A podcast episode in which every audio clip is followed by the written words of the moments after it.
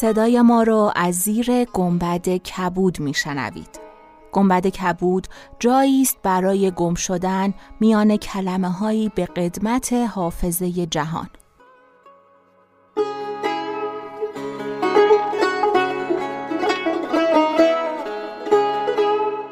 سلام من شقایق جهرومی و دوستانم شما را به زیافت نور و کلمه دعوت می‌کنیم شما به قسمت ششم گنبد کبود گوش می‌کنید شب چهارم هزار و یک شب.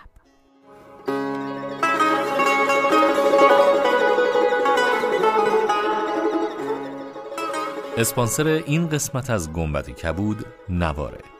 نوار کتابخانه بزرگ از شنیدنی های لذت بخش برای لحظه های زندگی شماست.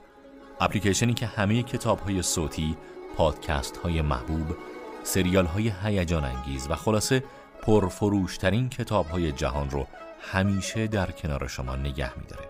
شما با دریافت اشتراک نوار به صورت نامحدود به تمامی کتاب های صوتی، خلاصه کتاب ها و سریال های صوتی دسترسی خواهید داشت. اپلیکیشن نوار رو می‌تونید از وبسایت نوار دریافت کنید. لینک دریافت رو در توضیحات پادکست گذاشتیم. همچنین با کد AD می‌تونید 50 درصد تخفیف برای خرید اشتراک یک ساله نوار رو داشته باشید. کافیه کد رو در بخش ثبت کد تخفیف در اپلیکیشن وارد کنید.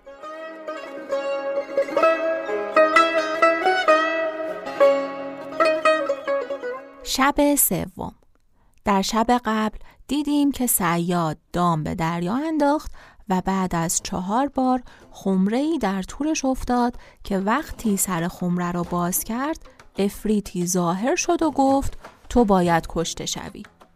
در مقابل آزاد شدنش پاداش سیاد مرگ شده بود و سیاد در لحظه آخر یه فکری به سرش زد. بریم با هم به ادامه داستان گوش کنیم.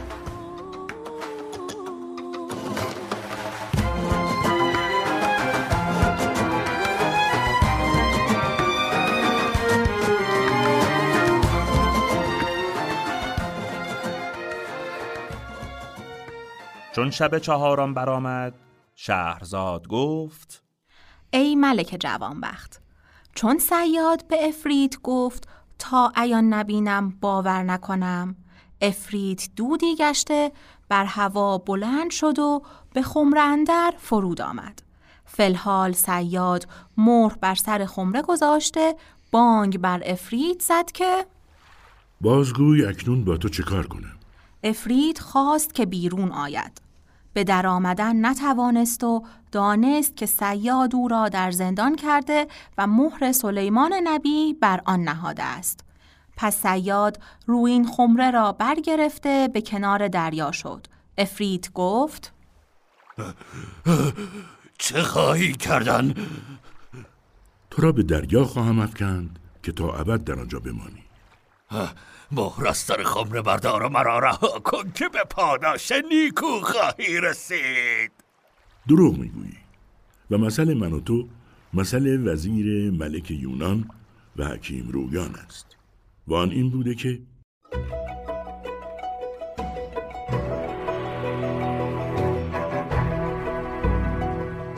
حکایت ملک یونان و حکیم رویان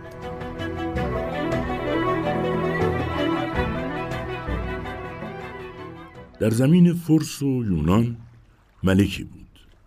ملک یونانش گفتندی و در تن آن ملک ناخوشی برست بود که اتباع از معالجت آن عجز داشتند. روزی حکیمی سال خورده به آن شهر آمد که حکیم رویان نام داشت و لغت یونانی و فارسی و رومی و عربی و سود و زیان گیاه ها و برگ درختان نیک بدانستی.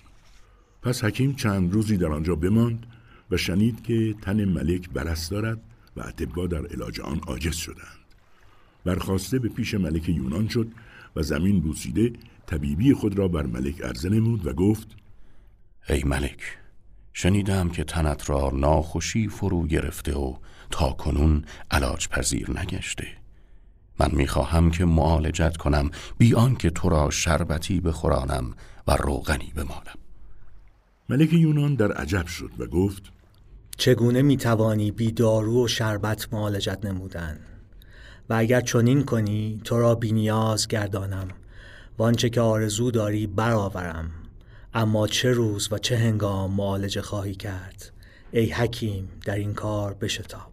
حکیم رویان زمین بوسیده به منزل بازگشت و به معالجت آماده شد. روز دیگر به پیش ملک آمده گفت امروز با گوی و چوگان به میدان همی رو.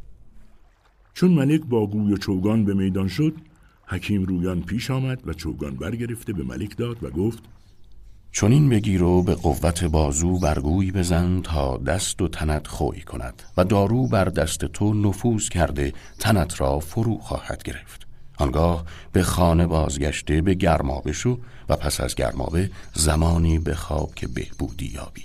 و سلام در حال ملک یونان سوار گشته چوگان به کف گرفت و برگوی همی زد تا دست و تنش خوی کرد.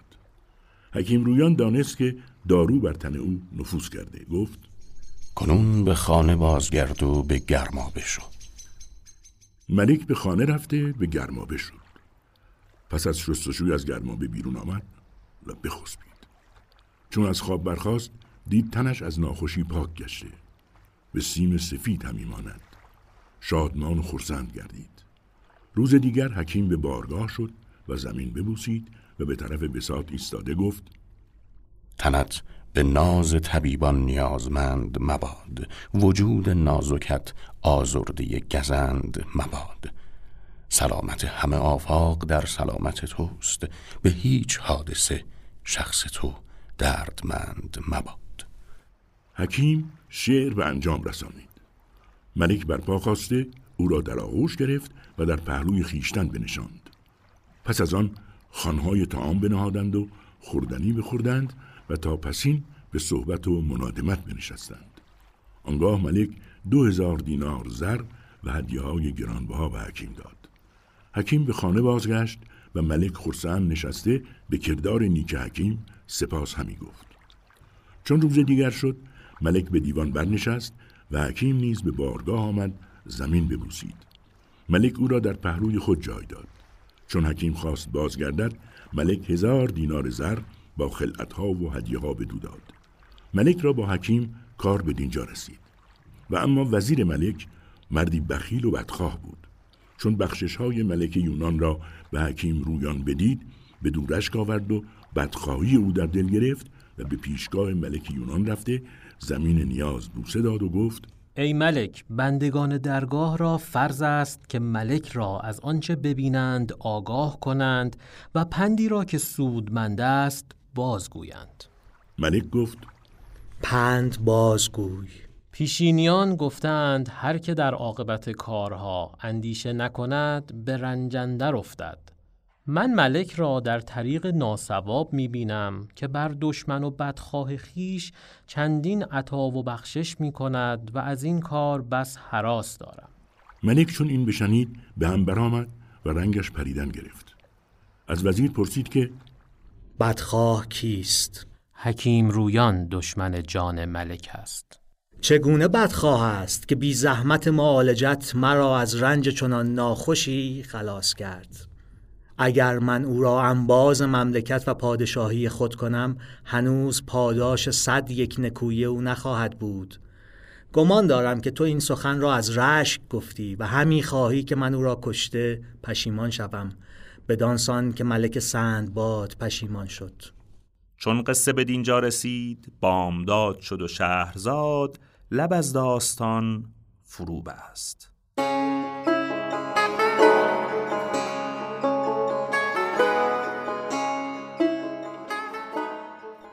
چیزی که شنیدید شب چهارم هزار و یک شب بود. از پادکست گنبد کبود. نقش آفرینان این قسمت که هم صدای ما بودند.